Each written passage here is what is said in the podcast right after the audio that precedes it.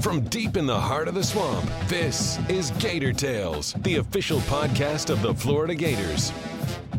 Gator Tales is brought to you by UF Health, the official healthcare provider of the Florida Gators.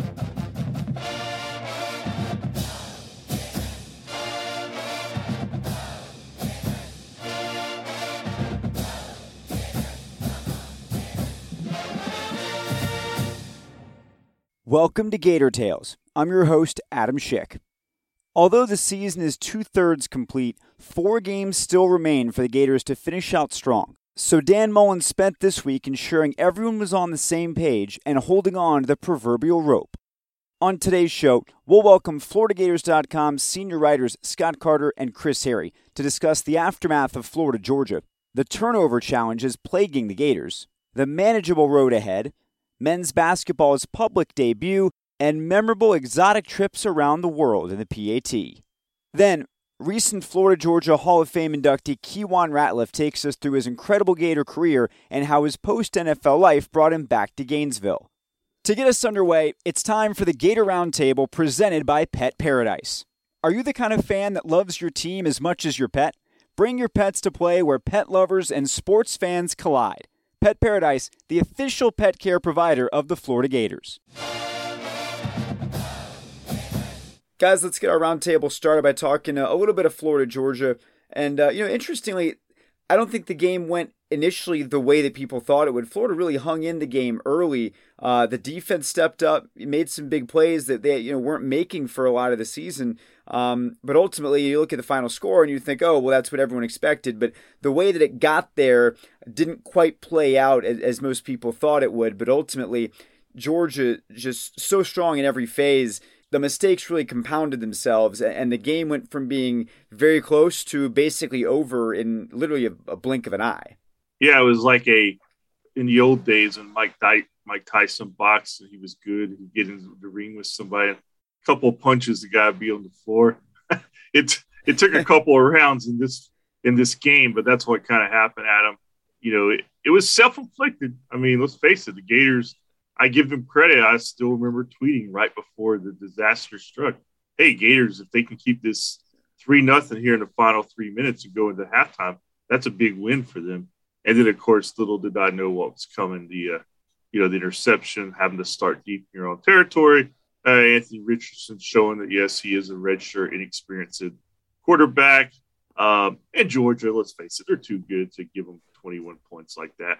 Uh, you knew the game was over. I think a lot of Gator fans who left the stadium to go party in the parking lot realized the game was over. It was a long afternoon for the Gators, and now, you know, it serves as a, a wake up call. I think when you're four and four at Florida, uh, that's a big wake up call. And now the only thing they can do is try to bounce back and win these last four games and end the season on some momentum, guys. Yeah, the final stats said the turnovers were three to three but um, anyone who watched the game, so the Florida's turnovers were uh, much louder and much more debilitating. I mean, one of them is an in- interception in the end zone. The guy runs out to the two yard line.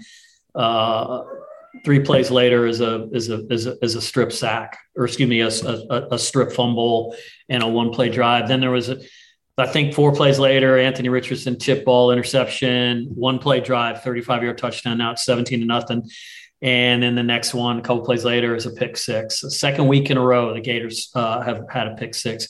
Two weeks before that, it was LSU. It was four turnovers to zero, and they were allowed turnovers then too. They put LSU in position to uh, to people were saying no, it was the rush defense. It was the rush defense at LSU. Couldn't stop the run. Couldn't stop the run. Well, when you keep turning the ball over, the defense keeps has, has to keep going out on the field so, uh, uh, and the defense is struggling. The defense, you don't want the defense on the field. So, um, the Gators got to stop turning the ball over, Adam, and they got to stop doing it this week. Uh, that's the first. That's the first order of business for this team, uh, for Coach Dan Mullen. Uh, in addition to obviously, this is a foxhole game, man. Uh, they got to kind of get in there. Obviously, they started the week um, you know, Mullen kind of shut everything down media wise to to focus on playing this game. It's an SEC East game. I think uh, if you listen to the fans right now, if you listen to the players, if they were able to talk, um, they would be talking about they you know, they, they need to win the rest of their games. They they they got two more conference games. Uh, they have a game against Samford, and of course, they got the season ender against Florida State, which I mean, uh, uh, that that's going to be a huge game. It's going to be it's going to be it's going to be in the swamp. People are going to be excited about that game. So uh, um, uh, the the the the task at hand is pretty clear. Um, this team wants to finish eight and four. The team almost has to finish eight and four to get any kind of momentum rolling into the uh, roll into an off season where they're going to have to uh, do some some soul searching, some rebuilding, and they have a, uh, 85 million dollar football facility that they're going to move into next off season, and that's that's a that's a talking point that can get people excited. But uh, in the interim, they got some football games to play starting this weekend in Columbia. Guys, this is a good nugget just to follow up what Chris is saying because you look at Florida in that game and really the season, it's been about turnovers. And how's this for you guys? Georgia's allowed a total of 53 points all season. The Gators and their turnovers have led to 66 points. 66 points. That's right. Wow. So I mean, that's a that's a pretty telling stat right there. Yeah, and the turnover margin. They right now they're tied for 123rd in the country at a, at minus seven. I believe this time last week was I believe they were 113th. I think still at minus seven. Yeah, somewhere but, uh, there. Yeah. But again, those those three turnovers in that game led to 21 points, and the uh, the turnovers, I believe, Florida didn't score off any of, of the three turnovers they forced against Georgia. Yeah. You know, one of the, one of the things that, that I find interesting about the way the season has played out is there have been a lot of moments and points where, uh, and you guys hear it, fans are upset, fans don't like what they're seeing, and then there's maybe a different tone reflected from Dan Mullen in a post-game press conference suggesting, "Hey, I don't know what they're talking about. That's not what I'm seeing."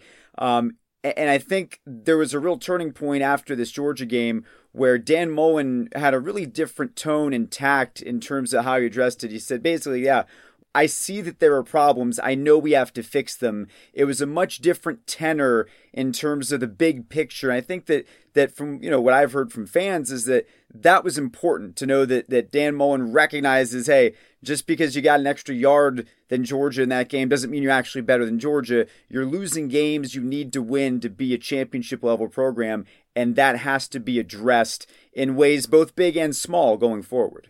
Yeah, I, I think if you know that's one point that the fans have been critical of uh, Mullen this year. That you know, kind of tone deaf, not as critical of his team after some performances as they'd like to see. And you know, we live in an age where everything is out there; everybody can see what happens, and uh, you can't really sugarcoat a bad performance and uh, maybe like you used to be able to do if that was your uh, mission. So I think after Georgia, I think you know, like I said earlier, when you're in four and four, I mean, that's all the reality you need at Florida.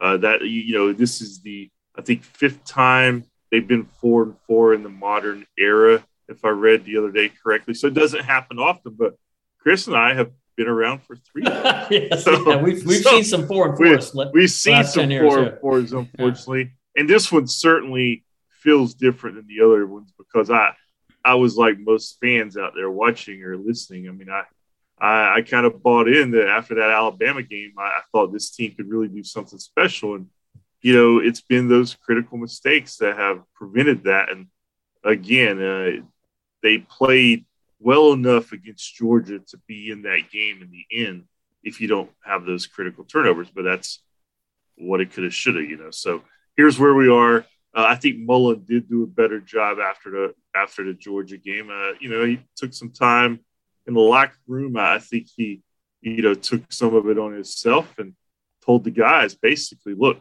we're at a spot where I don't like. You guys don't like it. And the only thing we can do now is to go out and win some games to get people off our back, essentially. And then he went out and kind of expressed that publicly, which, you know, he probably hasn't done as forthright as he should have had at some other points this year. But, you know, all coaches are different Adam. I've seen, I've seen guys who, they tell it like it is, no matter how it's going. And sometimes it's almost like they're too critical when things are going right. They're nitpicking.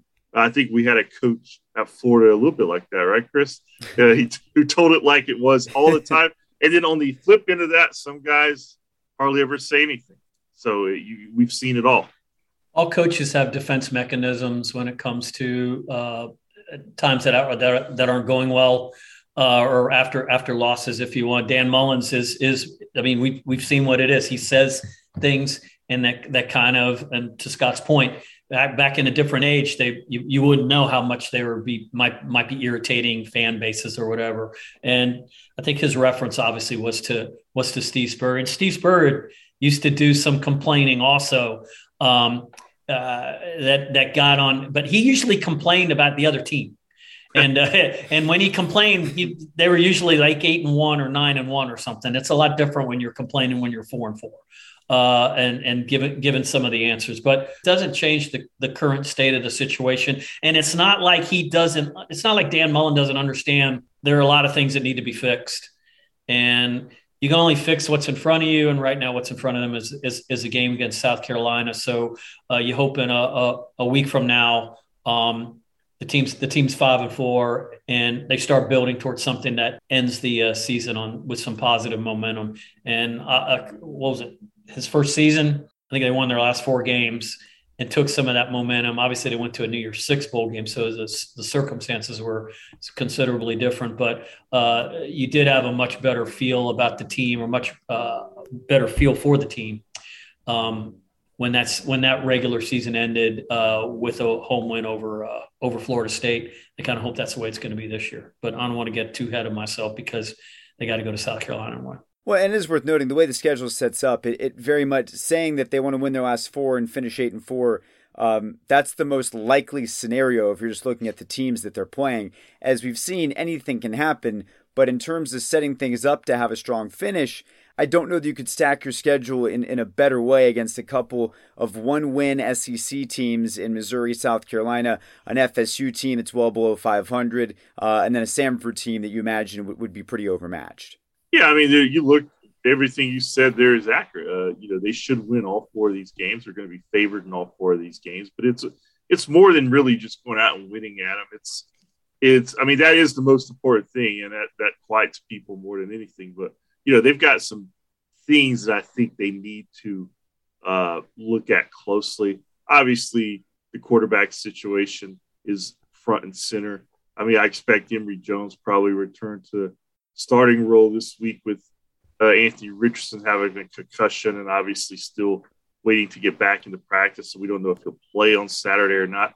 But also, you want to make sure you get Richardson in a good place by the end of the season because obviously his last game he left in a bad place. So, and then you got you know the defense. I mean, there's going to be some changes. I think you know I don't know what they are, but I think it's it, I think it's pretty apparent at this point.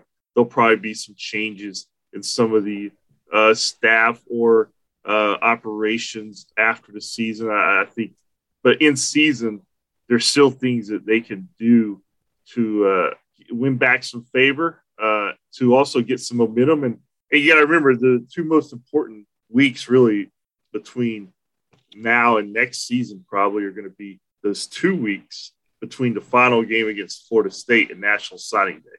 So if you can somehow win these four games, set yourself up in a bowl game to talk about, you have a good selling point there to maybe turn a couple guys back your way who they've lost or just get other guys interested in your program.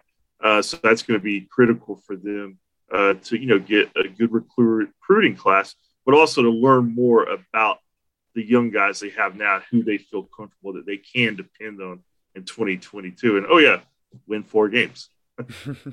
So yeah, we'll see how this uh, this last stretch here finishes, but obviously a great opportunity to finish strong, and, and we'll see how it goes. I want to turn our attention to uh, instead of a program that's finishing strong, here's one that's just starting. They are pre-starting, if you will. Uh, Chris, we talked last week about men's basketball and getting ready for their first public exhibition. Uh, against Embry Riddle. And I think obviously the biggest theme from it is lots of new faces, lots of new players. I mean, you look at the box score too, and it's hard to find guys who were here last year embedded within all of these transfers on a team that you've you've dubbed Team Transfer. Tell us about the exhibition debut for Team Transfer.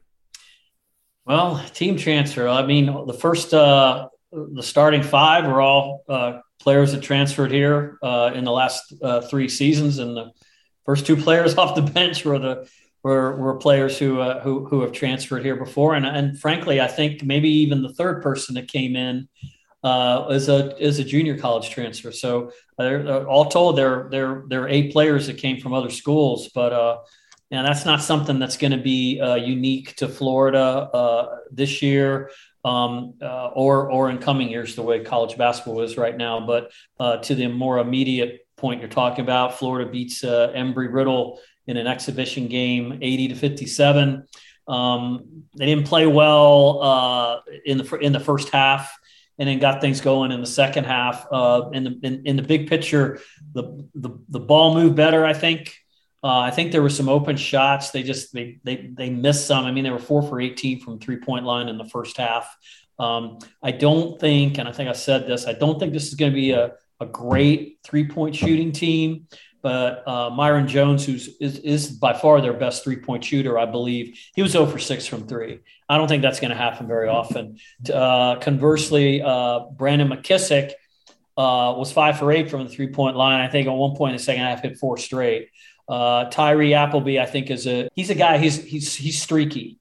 Um, and his role right now, I mean, he was starting point guard last year uh, for, you know, when it, I guess he was playing some off the ball too, because obviously, uh, excuse me, Tre Mann uh, handled the ball a lot last year. But it, by definition, you would think he was the point guard. And his biggest problem was turning the ball over. His ball security was not good, which is one of the reasons that Florida had, I think, more, I think 80 plus more um, turnovers than they had assists last season. Uh, not, I mean, just a, just a, awful, awful turnover, uh, assist to turnover ratio last season, and yet still uh, made the tournament and, and advanced.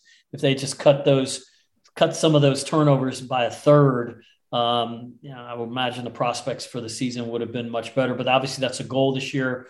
Uh, in this first exhibition game, it was 18 assists to nine turnovers. Tyree Appleby came off the bench. I think some people were surprised about that. Obviously, I wasn't because I knew what was going on, but um, he had seven assists and two turnovers. He was really good energy wise. Saw some things. Some guys, he made a couple passes that he should have got assists on that were missed shots uh, in down deep. Uh, at one point, he scored seven points over 25 seconds on a couple threes. One, one was a four point play. But that's the baseline from which this team will now operate. How they played the other day, uh, they can play better.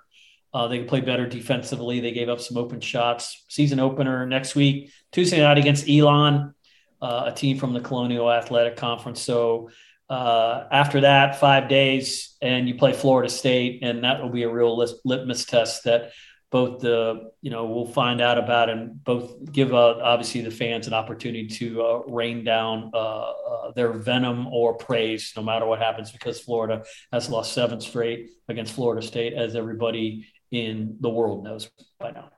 Yes, we'll see how the Gators look when uh, when the season officially tips off next week. But again, lots of new faces and lots of reasons to check out Chris's content on the team on FloridaGators.com uh, to learn more about them, to learn about the personalities, learn about what they can do on the court. A very, very different team this year, but obviously uh, that's a great place to turn uh, to turn attention to for Gator fans. Uh, obviously, when when football is not going as well as they would hope this time of year. Um, let's move on to our PAT, which is actually inspired by uh, by what's been happening in, in my life the last few weeks. I don't know if we talked about this, but I got married. I'm like you guys now. Um, and what happens is you get married, you go on a honeymoon, and you try and go to some exotic destination, which during COVID times is somewhat limited. Uh, but we ended up going to Costa Rica for 10 days, uh, which was beautiful. It was a lot of fun. Did you know stuff in the mountains, did uh, zip lining, canyoning, rappelling off waterfalls, then some time at the beach, just you know, a little little step away from uh, from reality for for just a bit. Uh, so it got me thinking, and I, I, have not done a ton of international traveling, uh, but I'm curious for you guys. At times that you have left the country, what are some of the most memorable places you've been to, and the experiences that you've had there? You know, when I was at UF, I ended up out of total randomness having a roommate from Jakarta, Indonesia, wow. and he became a, he he really did become a a great friend. And I can still remember I'd be busy here and he bonded with my parents because he was from another country. He wanted to know everything about America. He was real inquisitive. So he would actually go to my house in Orlando and hang out with my parents for the weekend once in a while just to learn more about America. Well, I had to do stuff up here, but so I went over and uh, you know spent about uh, gosh, it was over two weeks over there, and uh, you know it was a really interesting cultural experience because obviously it was this was in late, early 99, right after the Indonesian government overthrew President Suharto. And I know this is going way deep. But anyway, the country was in shambles, and I was very thankful that I had him as my guider. You know, it was nothing to go shopping and see soldiers with machine guns and back of trucks. I mean, it was a crazy time. But while we were there, we got out of the city and went into the Indonesian countryside, went down to Bali, took a mm. flight down to Bali, probably a little bit maybe like Costa Rica. Yeah. So you combine the third world country that I saw in Jakarta with the mountains that I saw out in the country, and then of course the tropical setting of Bali. Uh, it was just one of those trips I've always, uh, and I want to go back. Uh, I haven't been back. He's been over here a couple of times since then, so we've seen each other but I need to get back over there. But that was probably my favorite international trip. And what made it unique for me was when you have someone local, like having him there, he obviously took helped me bridge the language barrier. So I got to experience a lot maybe that I normally wouldn't have if I was just staying in a nice hotel doing the tourist thing. So uh, I got to see some things that probably most Americans who maybe stop in Jakarta don't see. So that's what sticks out for me, guys. My first job when I was at the Tampa Tribune, I was assigned to a bureau where there was a uh, also a guy there who was a local news writer, but he was also freelanced as a travel writer, and he would get all these trips um, offered to him to go on, where he would, in exchange for him to to write travel stories about. And at the time, I mean, I he there was one that he wanted to go on and could not go on and he asked me if I wanted to go on it. It was a week in Ecuador, and it was uh, three days in the in the in the Amazon rainforest. Or excuse me, four days in the Amazon rainforest and three days in the capital city of Quito. And you know, I'm 24 or 25 years old, never done anything like that before, and hell, I took it. And um, I went down there, and you know, we stayed stayed in Quito for a while. And one of the cool things that we did. I remember we got we we got on a train that went outside of town into the Andes Mountains, and it was like a scene out of a western. We just walked out the back. I had a. It was in the morning. I had a beer in my hand. We climbed up the ladder and sat on the caboose as it rolled through the mountains. Um, oh, like a like like a half dozen of, of us. Right there's it was like seven or eight of us, I think, on this trip. And in addition to that, we also went into the, like I said, the Amazon rainforest, and they call these things dugout canoes. They chop down these gigantic cypress trees or whatever, hollow them out, and they take these things out onto a lake. This guy took us out on this lake, and there was a dock in the middle of the lake. This Lake Limoncocha is where it was called in, in the middle of the Amazon rainforest. And the guy, people were, it was hot, and people said, "Can can we go in the water?" This was in December. It was still warm, hmm. and I remember jumping in the water uh, off this dock swimming and climbing back into this dugout canoe and what have you. And that night we go back to Lake Limoncocha and get in these dugout canoes and we start out into the lake. And he he goes, "Let me show you something." He picks up a, a searchlight, like flat giant flashlight searchlight, and hits the rakes it along along the lake. And all we see are all these dots that are crocodile eyes.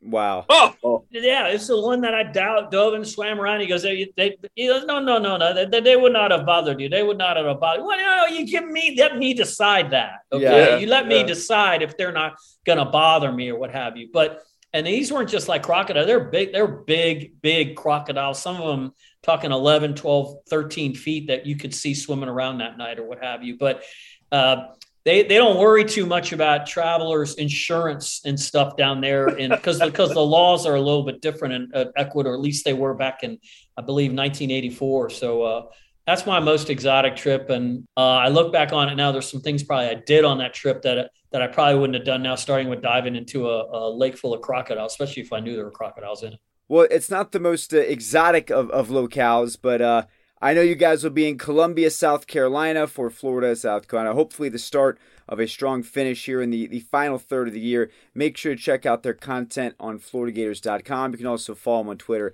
at GatorsScott, at GatorsChris. And uh, hopefully, next week, we will be talking about a win. Thank you guys very much. Thank you, Adam. Thank you, Adam. It takes a special combination of swagger and skill to wear the number one for the orange and blue, with legends such as Percy Harvin, Lito Sheppard, Jabbar Gaffney, Tony George, and more donning that iconic jersey. But you can't talk about that group without Keiwan Ratliff joining the conversation. As the Youngstown, Ohio native smashed records that still stand today during his four year career that began at the turn of the century. Now the assistant director of player personnel on Dan Mullen's staff, Keiwan was just inducted into the Florida Georgia Hall of Fame alongside Seatric Faison. So we knew it was the perfect time to turn back the clock and learn more about the journey of a Gator who was destined for the gridiron from day one. Honestly, it's hard to describe anything before football because being the, the son of a football coach, uh, I can remember my my older brother got started a little bit before I did. He was, of course, older than me, so my dad was his coach, and I had to go to practice every day with my dad. So why not go out there and try to join the team? So as early as four years old, I was putting the uniform on and running around and, and running laps and, and doing calisthenics pre-practice what part of the game hooked you to that degree? Why did you immediately become so passionate about it at such an early age? Uh, there's there's no one part of the game that I love more than the other parts. I mean, as a kid, I would take shoe boxes and cut up football men to play on the on the floor. Then I, I, graduated to start lineup men with the dice. I would line my guys up and roll the dice. That's how many steps you got, and that's you know how many yards you can move each play. So, I mean, as far as just the love of the game it's been been there coming from within. Like I said, I I, I can't say why or where or, or, when it happened, but ever since I can remember, that's all I ever wanted to do. I feel like there, there's almost a, a lore around Youngstown. I mean, there's I, uh, Jim Tressel started at Youngstown. I think Urban's from Youngstown. I mean, there's this there's this this rich history of football specifically from Youngstown, Ohio. Can you talk about the way that, that football was really baked into the, the culture and, and the world that, that you grew up in, specifically in Youngstown? I mean, football is a way of life in Youngstown. I mean, it is what it is. on, on any given Friday, Saturday, Sunday, you can go out to, to any high school, any park, and catch some good games. And and it's funny that you say that that, that Youngstown ties and and the Youngstown upbringing through the sport honestly, the, the, my Youngstown ties is what led me to Gainesville. Coach mm-hmm. Bob Stoops uh, played at Youngstown Cardinal Mooney with my dad back oh, in wow. the, uh, the, early 80s. So I was very familiar with his family and he was very familiar with the last name. And that's how I ended up at the University of Florida was through my Youngstown football ties. Wow. I didn't really, I didn't know about Bob Stoops. I mean, there's there's so many ties to, to Youngstown, even the ones that, that you don't even think about. Um, so it was it was it Coach Stoops that was really on you during recruiting? Like, how did you get? How did you first get connected and, and start building that relationship with Florida? It was honestly, I was I was being recruited by everybody the Big Ten, being an Ohio guy, and, and those were the schools that I was looking at: Ohio State, Michigan, Penn State, Purdue. Those were the schools I was familiar with. Those were the schools that I seen every Saturday on TV. So naturally, those were the schools that I thought that I was going to attend for college. So it was you know, it was maybe mid December, early December. Uh, my football coach called me down to the office, to his coaching office. I went down, he handed me the phone. And, you know, at that time, house phone, school phone were the only way that you were going to, you know, the recruiters in the colleges. So what a time that was, right? They couldn't text you, they couldn't couldn't tag you on Twitter or anything. Right. So they called me in. I got on the phone, and it was Coach Bob Stoops, and he asked me a couple questions. I mean, it was a simple conversation that maybe lasted five minutes, if that. And he said, "Hey, first question is, hey, uh, uh, are you from Youngstown, Ohio?" I said, "Yes, sir." He said, "I see your last name is Ratliff. By any chance, do you know Chucky Ratliff?" I said, "Yes, sir. That's my dad." he said, "Okay, well, listen, son. If you're half as good as your dad was, the University of Florida is going to offer you a scholarship. Wow. Myself, Coach Daryl Dixon is going to come up to check you out next week." and you bet not let me down. And the rest is history. Wow. What did it take to get you to to leave the area? I mean, did you always did you always see yourself getting away from home for college, or was it just was Florida almost uh, you know an offer too good to to refuse? Honestly, I, I never really thought about leaving home or going to this place or that place for college. That never really crossed my mind. It was just playing the game that I love. But there was a few things that factored into my decision when Florida came in, and I mean, I, I'd be lying if I said there weren't things that factored in that. And one of the factors was I was one of the only people in the state of Ohio that had an offer from Florida. That was big to me because at that time, Ohio State was everything. And I can remember, you know, going to do interviews and going to camps and things. And if you didn't have an offer from Ohio State, then they didn't take you serious. So, you know, Ohio State was recruiting me, but I can remember a coach telling me that he thought I was a little too small to play in the Big Ten. So I kind of crossed them out in the back of my mind early in the recruiting game. And so I was open to leaving the state because, as you know, in Ohio, it's only one big time team in the state. Well, now there's two. I got to take that back, Cincinnati. That's right. So, but That's at right. that time, real team in Ohio. So if I wanted to play real ball, it was probably going to have to be outside the state. Hmm. I meant to ask you this earlier, but you know, I, I feel like so many guys that, that, I talk to, even today's players, especially, um, they always talk about when they were young and they were in the game, they they did everything, right? They a lot of them they played quarterback. They sometimes they'd be wide out. They'd be on, on defense as well. Um, how did, did you gravitate to being in the secondary? Was that something you instantly saw for yourself? How did you end up in that spot on on the field? Honestly, uh, I I didn't take to it until I got to the NFL. Really? I mean, being recruited, I was looking at the schools that were going to allow me to play wide receiver. Mm-hmm. And my final three schools that I was really, really looking at was Michigan, Florida, and Purdue. Purdue, if I would have known that Drew Brees would have been there with me for two years, I probably would have had them a little bit higher than what they ended up being. But I thought Drew Brees would probably leave early. I would have one year with them. That wouldn't be a good fit. Michigan wanted me to be a DB. And then when Coach Spurrier came in and showed me his fun and gun offense, and I seen Jaquez Green and Travis McGriff and guys that were smaller than me actually excelling at the same position that I wanted to play, it was a no-brainer for me to come to Florida. But when I got to Florida, you know, they they thought that I could get on the field a little bit faster at DB. So they put me on the field early on at DB. In my mind, though, I still was a wide receiver. So all the way fast forward to my junior year when Coach Zook comes in, Coach Zook sits me down and says, Hey, we want you to be the number one corner this year. Lito Sheppard just left. We want you to follow around the number one guy. I went home, called my high school coach and my mom and told him, Hey, get me out of here. I want uh, this guy's crazy. He thinks that I'm a number one corner when it's my turn to be the number one receiver. Yeah. So I wanted to leave. I was ready to transfer. And, you know, Coach Ed Zaunbrecher, Coach uh, Zook, and Coach Larry Fedora they called me in that next day. They sat me down and was like, hey, listen, stick around, stay with us, and we'll let you play both ways. And honestly, that was the main reason why I stayed during that time. And then junior, senior year, I kind of had, you know, pretty good years as a DB, got drafted. And once I got to the NFL, that's when I started really, really taking it serious that I was a DB. But honestly, mentally, I never bought into it until I started getting paid to do it. That's the motivation. Yeah, yeah. So you mentioned playing for Coach Spurrier for uh, for the first part of your, your college career. I mean, what was that like? I was even thinking about you know recruiting. He wasn't your primary recruiter, but yeah, what is it like getting recruited by Steve Spurrier? I mean, what what do you remember about that? And any funny stories from that time?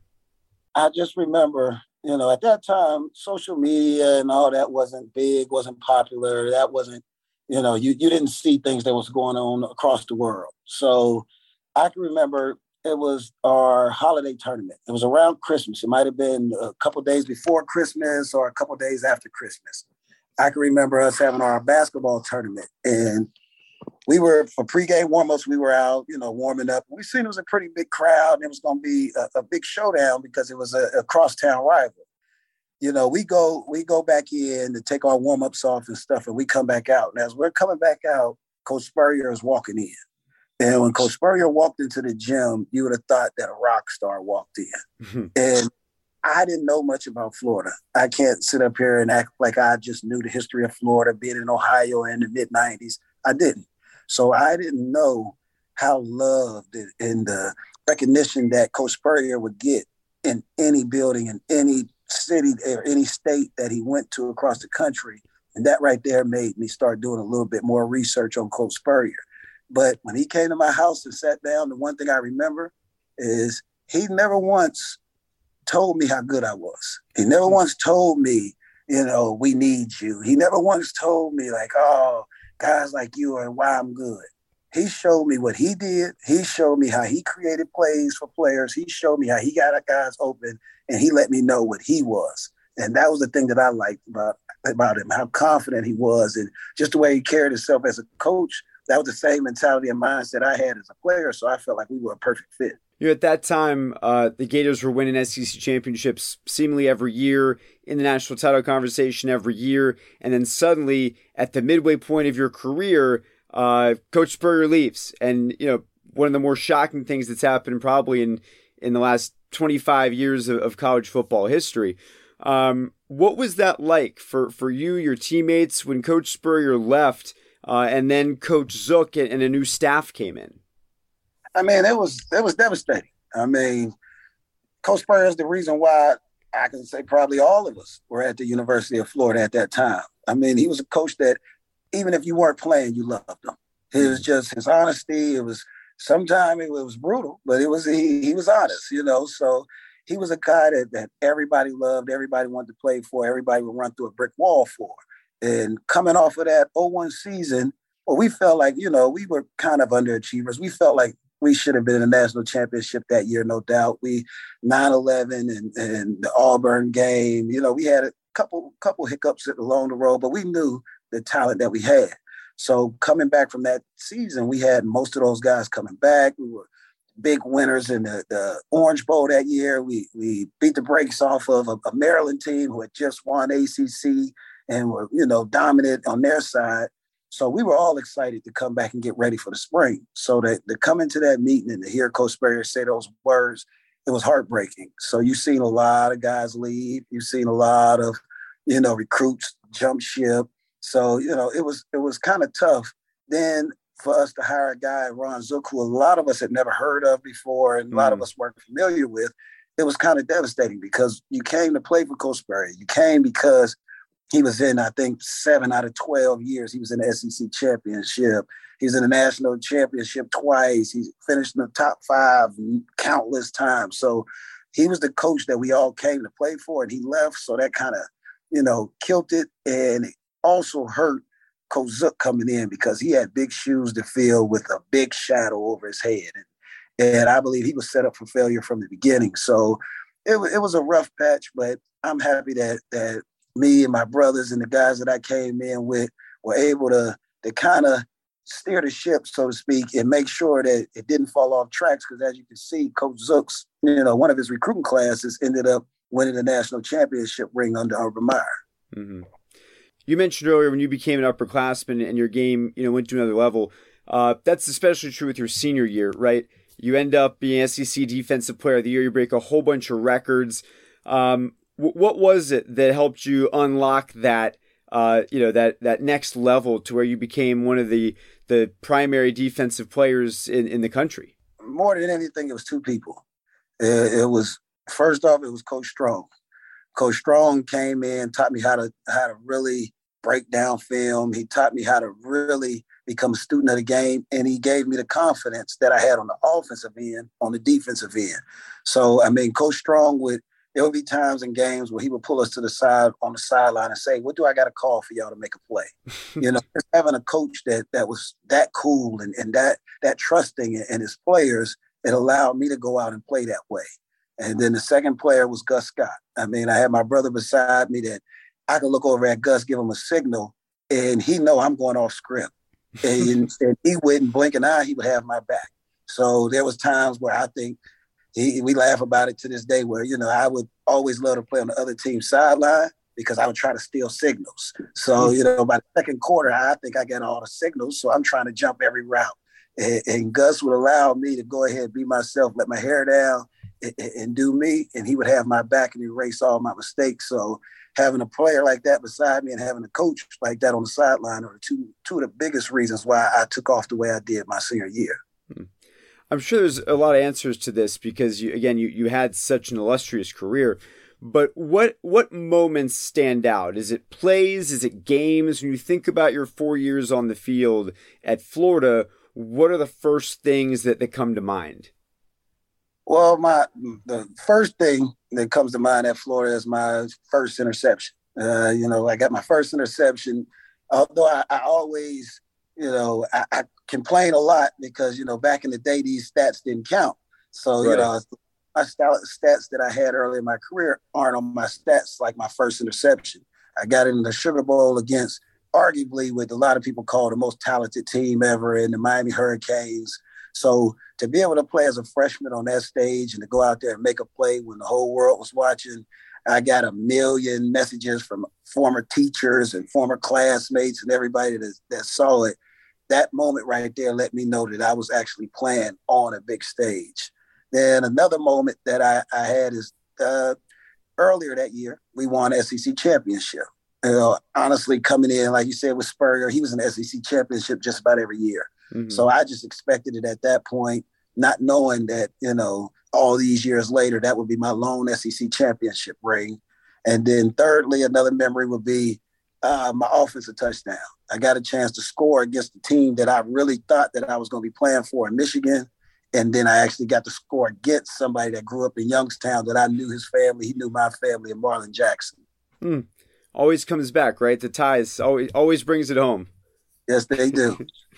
um, and, and, ironically, uh, on that on that subject, when it's time for you to go to the NFL, uh, you end up returning relatively close to home in, in Cincinnati with the Bengals. What did it mean to to start your NFL career and be drafted by a team? yeah, not your backyard, but obviously you went a pretty far ways away for college, and then for your pro career, you're essentially back where it all started. I mean, honestly, like like now, like I said, now hindsight is twenty twenty. But at the time, it was just the next step in my life. I wasn't thinking twice about it. I was just going to play ball. But now that I think about it, when I was in school, my family got to see me play maybe once a year, if that. They would go to the Kentucky game if we played at Kentucky, if we played at Tennessee, at Vandy. Those were about the closest games that they could get to. So, you know, growing up and getting away from home allowed me to grow up and mature and become a man and learn how to do things on my own. But when I got a chance to actually, you know, uh, uh, live it out and see my dreams fulfilled, my family was there with me every step of the way because my mom was right in Columbus, which is an hour and a half away most of my family was in Youngstown, which is an easy drive. And, and playing for the Bengals, we traveled up to Pittsburgh, which is an hour drive. We traveled up to St. Uh, Cleveland, which is an hour drive. We played against Baltimore, which is close enough to drive. So majority of my games were close enough for all my grandparents, my aunts, my uncles, cousins, nieces, nephews, everybody to get a chance to come out and see me play finally, being that I was all the way in Florida for college. Yeah. And and once you you leave Florida and you talked about some of the, the relationships there and you mentioned specifically Gus Scott, I'm curious once you go to the NFL, once you move on and start getting further away from your time in Gainesville, which players still stayed the closest to you? Which of your teammates um, were, were just still there and, and maybe even are there today almost 20 years later? Well, I mean, Gus, that's my brother. That's that's family now. That's my son's godfather. Hmm. You know, we had been through a lot in life now. You know, that was my roommate on the roads. That was my my brother in the back end. So I see Gus all the time. You know, I see Kelvin Kight all the time. That was my roommate in college. I talked to him on a regular basis. I I talked to Lito Sheppard. I talked to Alex Brown. I talked to Brandon Siler. It's mm. it's so many guys that I keep in contact with. Being all the way down here from Ohio, you know, a lot of these guys took me in. A lot of these guys took me home for holidays. A lot of these guys took me, you know, when we just had weekends off, took me home with them and their moms and dads cooked for me and sheltered me, took me. And so, I mean, now, you know, I, I consider myself a, a, Floridian. I've been here for mm-hmm. more than half my life. So, you know, and Duval is like a second home to me because of Gus and Lito and those guys and, and the Fred Taylors and those guys that's down there in Jacksonville. I mean, it's, it's a brotherhood when you come here. They say that, but I'm living proof that you know you can move halfway across the country and, find family here in Gainesville. Hmm. The time comes for everybody where you you got to hang up the cleats, right? And and I feel like it's usually not an easy process for guys. It takes you know, some wrestling with it. Uh, I'm curious for you after you know you played uh, roughly six seven years in the NFL and you know went to a bunch of places. What was it that told you? Now is, is the time to to move on? I mean, it was just mentally. Mentally, honestly, you, you get to a point to where you know you you're on the team and, and you're not. And you're on the team all season. You don't know if you're gonna get picked up. it was one of those things where mentally I kind of seen the writing on the wall.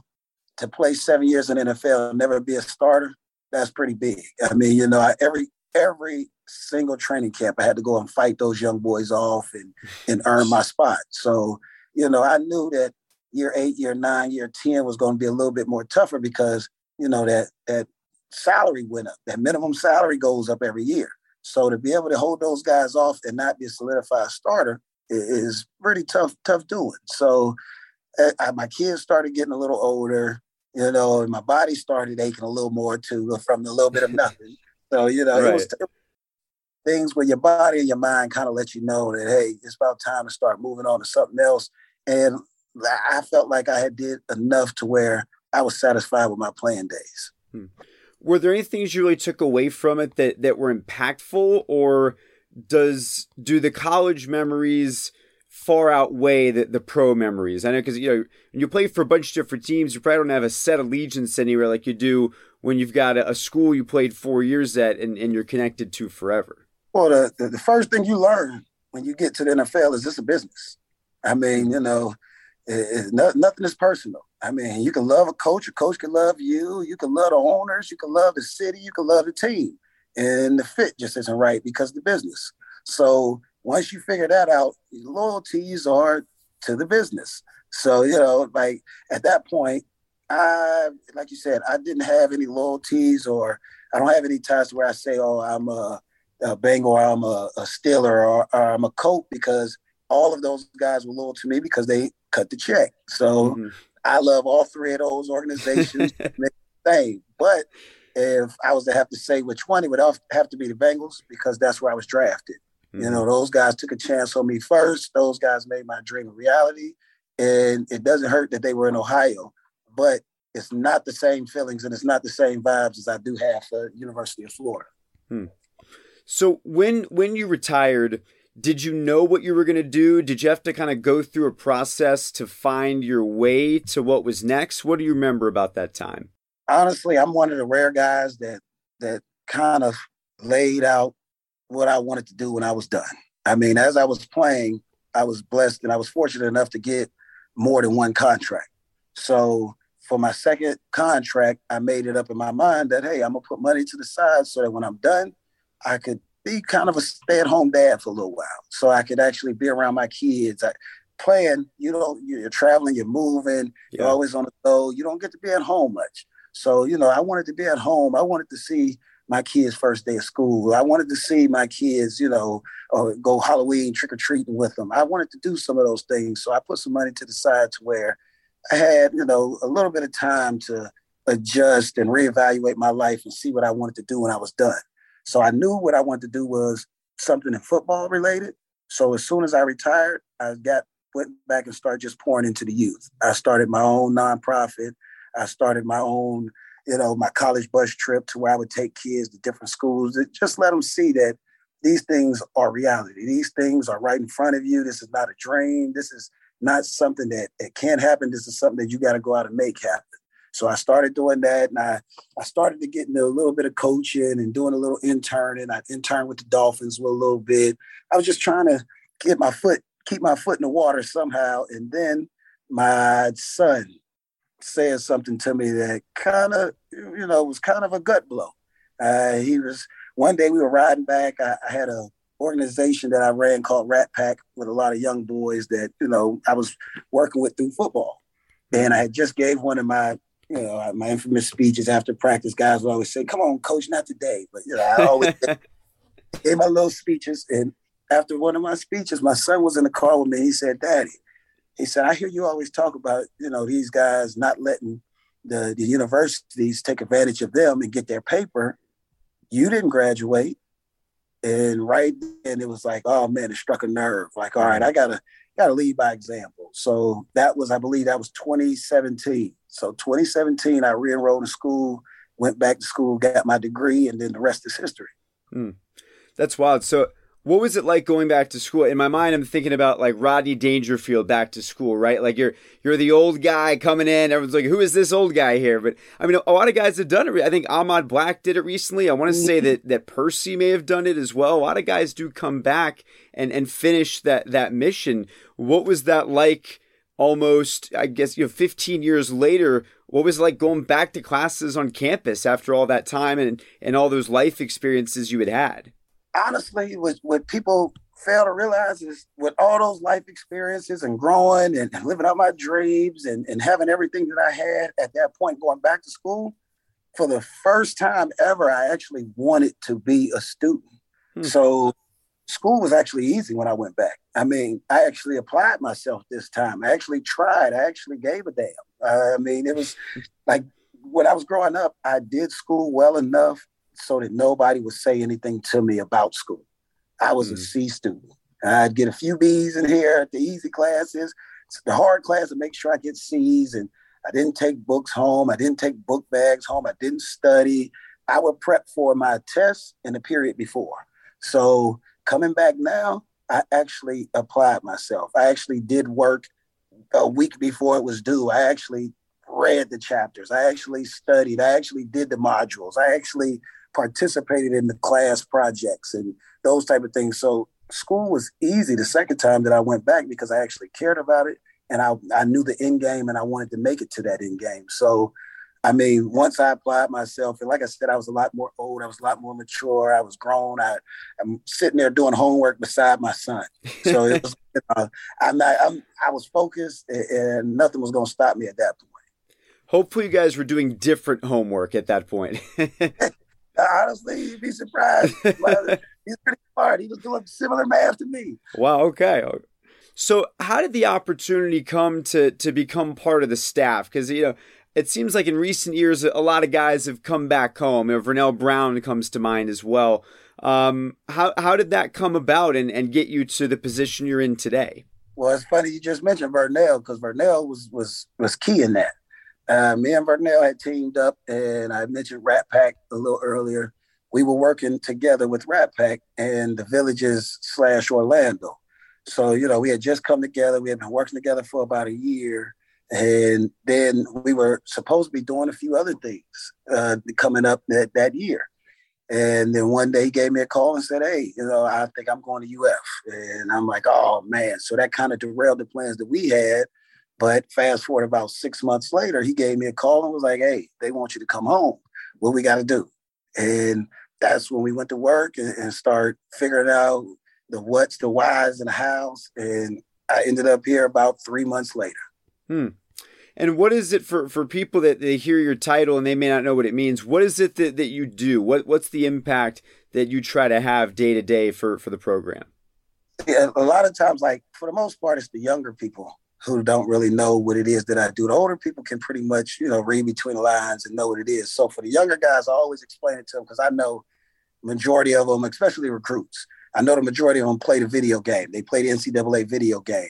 I tell them that when you're playing the NCAA, and at the end of the week, when you got to make those phone calls and you got to do the recruiting and that part of figuring out what guys you want to go after and who you like more and who gets an hour, who gets 20 minutes, that's pretty much my job. My mm-hmm. job is to break down film, figure out the guys that fit here, figure out you know what they like, what they don't like by talking to them, getting to know them, and then passing that information over to the coaches and letting the coaches you know figure out which ones are actually fit for the program. Hmm. Couple of final things for you. Um, in, in, terms of you know college football today versus when you were playing, and even being at Florida, right? Florida in the early 2000s versus Florida 20 years later what what's the same and what's different? Because there's a lot of things that stay the same. That's why people love college football. Um, but inevitably, there, there's also you know a, a, sea of change. What what do you think about when when you look at that? I mean, first off, the first thing I know this is coming from a little guy. You might not expect this, but the food. The food these boys to eat is amazing. Like they got chefs and they got, you know, four or five meals a day. They got money on their car to go eat. When I was in school, we went right across the street to the dining hall. Three meals a day, right over there. So I ate a whole bunch of flat cardboard pizza and, yeah. and hard frozen fries. So, you know, the food is total it's night and day nowadays. Then I mean, right off the bat, I'm gonna say to Jordan because I'm a sneakerhead. So these guys get to walk around with this this jump man on their on their chest and on their pants and on their shoes. You got at least two jump men on you right now that I can see. Oh yeah, no, I got. I, I'm I'm gonna keep it on me. I'm excited to be and representative. So, you know, just little things like the, the gloves and the cleats. See, I'm I'm not hard to please. You know, me you give me give me a nice wardrobe, you give me some nice food, I'm good. So those two are the two biggest things to me to change as, as far as just around here. Like we, we have some things in the making as far as facilities and things like that go. So it'll be a big difference come this time next year. But right now, the two main things that I see is the food and the gear. What hasn't changed? What what stays the same and will probably continue staying the same far into the future? The academic side. Uh, you walk over on the academic side, you know, most of those people were here in this building when I was here. Wow. And that's what I mean, we're now top five university, uh, public university as far as academics go, and it's a lot of those guys that that can be patted on the back for that. So, though the, most of those people are still sitting in the same seats that they were sitting in when I was here, if not elevated and promoted. Hmm. One of the reasons that I wanted to talk to you was because uh, while you've been in the UF Hall of Fame for almost 10 years now, uh, you just went into the Florida Georgia Hall of Fame. And I feel like there, there's some fans who may not even know there is specifically a Florida Georgia Hall of Fame, but it speaks to the significance of that game and, and the meaning that it carries for both schools. So, what did it mean to you to receive that honor, and, and what did you remember about playing in that game? I mean, right off the bat, being from Ohio, Ohio State Michigan is one of the biggest rivalries in the world in the mm-hmm. country that everybody talk about. So, you know, that was the, the big game that I knew about growing up. So coming to UF, I didn't know much about Georgia, let alone the Georgia Florida rivalry. So running out that tunnel for the first time and seeing that stadium split half and half and having a feeling of a home and away game all in one yeah. was something totally different. Like I I didn't know what to expect and it was way bigger than anything I could have expected. So just knowing the significance of the the SEC East race, and, and most of the time went through there, went through Jacksonville, made that game even more special. So, I mean, I just I was so excited to hear that I was being inducted into that Hall of Fame just because I know that the guys that that played in that game, I know all the guys that that have come before me and come after me, and, and for the most part, you make a few plays in that game and you get your name called and you're one of the, the key playmakers in that game, you're going to play on Sundays. So to say that I'm in the Hall of Fame of, of, that game with those two prestigious universities was was a huge honor. Well, Keiwan, congratulations on that honor. Uh, thank you so much for sharing your story with us. Gator Nation is, is very happy to have you now and hopefully for a long time to come. I appreciate you having me, man. Go Gators. And that's going to do it for this week's show. If you haven't already done so, be sure to subscribe to Gator Tales in the podcast app of your choice, and please leave a review to help us continue to grow.